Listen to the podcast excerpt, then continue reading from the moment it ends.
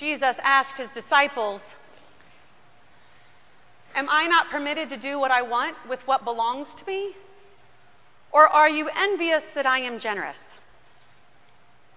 Those two questions follow another parable from Matthew's Gospel, quite a familiar parable. I wonder if we remember those questions. Often Jesus' parables are so emotionally gripping, we get stuck in them and are unable to complete the passage of Scripture because of how emotionally charged the parables can be. Am I not permitted to do what I want with what belongs to me? Or are you envious that I am generous? Jesus asks tough questions. Answering them implicates us. I don't know about you, but between those two questions, I'm not sure I want to answer either one. Jesus has a way in his storytelling of following them up with questions of reflection. And sometimes the parables become so familiar to us, we can kind of become numb to the power that is found in them. That might be the case with today's two stories. That of the lost sheep, 1 out of 100. That of the lost coin, 1 out of 10.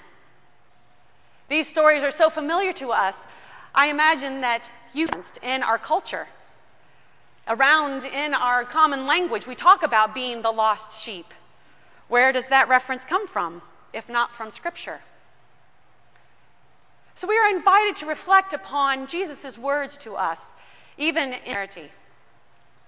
Jesus talks about the sinners, the tax collectors, and that are coming and hearing what he has to say. Those that are lost. Jesus has come to bring good news to the lost. Maybe you know what it feels like to be lost, to be in a time of darkness where you don't know which way is out. So consuming can the darkness be that you're not even sure where to look for the small pinprick of light, so that you can start to journey toward it. It can be overwhelming. The void can seem eternally expansive. That's what it feels like to be lost. There are all sorts of things that can lead to that in our lives, usually some series of events that causes us to wonder how all of this works and where we fit in the midst of this life journey.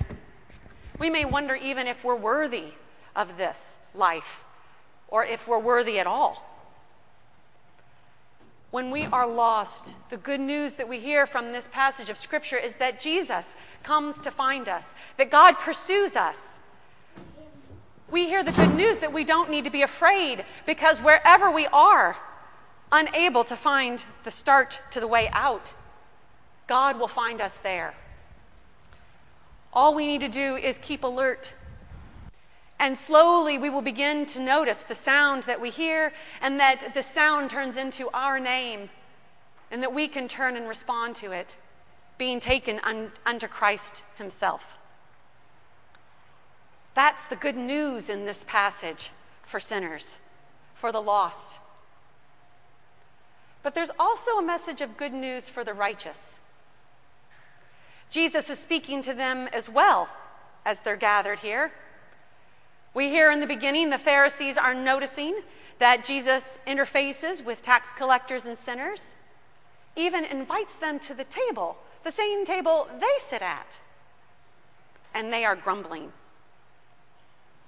Jesus, through his two stories, tells them that the right response to the fact that sinners come into our midst and have their lives saved, the right response is to rejoice. Both stories, that of the shepherd who looks for the lost sheep and the woman who looks for the lost coin, both stories culminate in, upon finding it, inviting those that are already found to rejoice in what has been found. That's the message to us. I would say that yes, even as we're sinners, we are also among the righteous. We are among the ones who have been looking to follow Jesus in our lives, practicing it as best as we can, trying to uphold the faith that we have received. And we are challenged by today's gospel of what the response is to Jesus' generous and abundant love. It's not to grumble. It's not to be envious.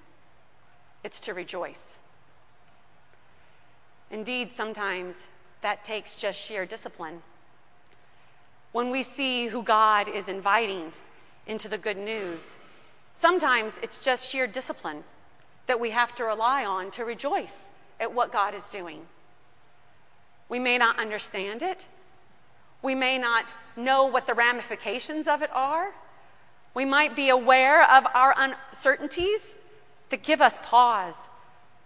But we are given direction from our gospel lesson today that the response is to rejoice. In the Eucharistic prayer A, which we aren't saying today, talk about the sacrifice of praise and thanksgiving. I'm intrigued by that word, the sacrifice of praise and thanksgiving. Sometimes it feels like a sacrifice. Sometimes we don't understand or even feel up to praise and thanksgiving. So mindful are we of our frustrations or our work before us or the limitations of this world or the injustices that we're aware of.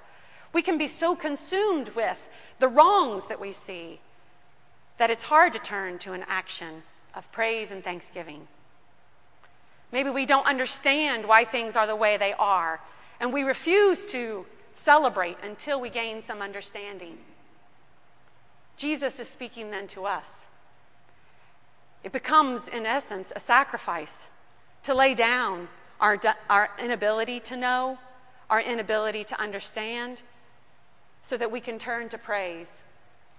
It becomes, in essence, a sacrifice to lay down our frustrations, our certainties, our judgments, so that we can turn to praise. Our Eucharistic prayer says in almost all of them, it is a good and joyful, a right and good thing at all times and in all ways to give praise to you. There might be a little voice in the back that says, really? At all times? And in all ways? We are invited by the gospel lesson to lay that down, to put down that doubt or fear so that we can practice rejoicing with what God is doing.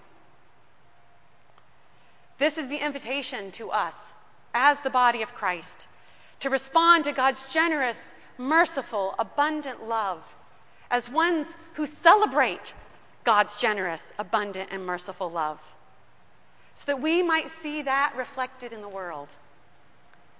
That's the good news for us in our gospel today. Amen.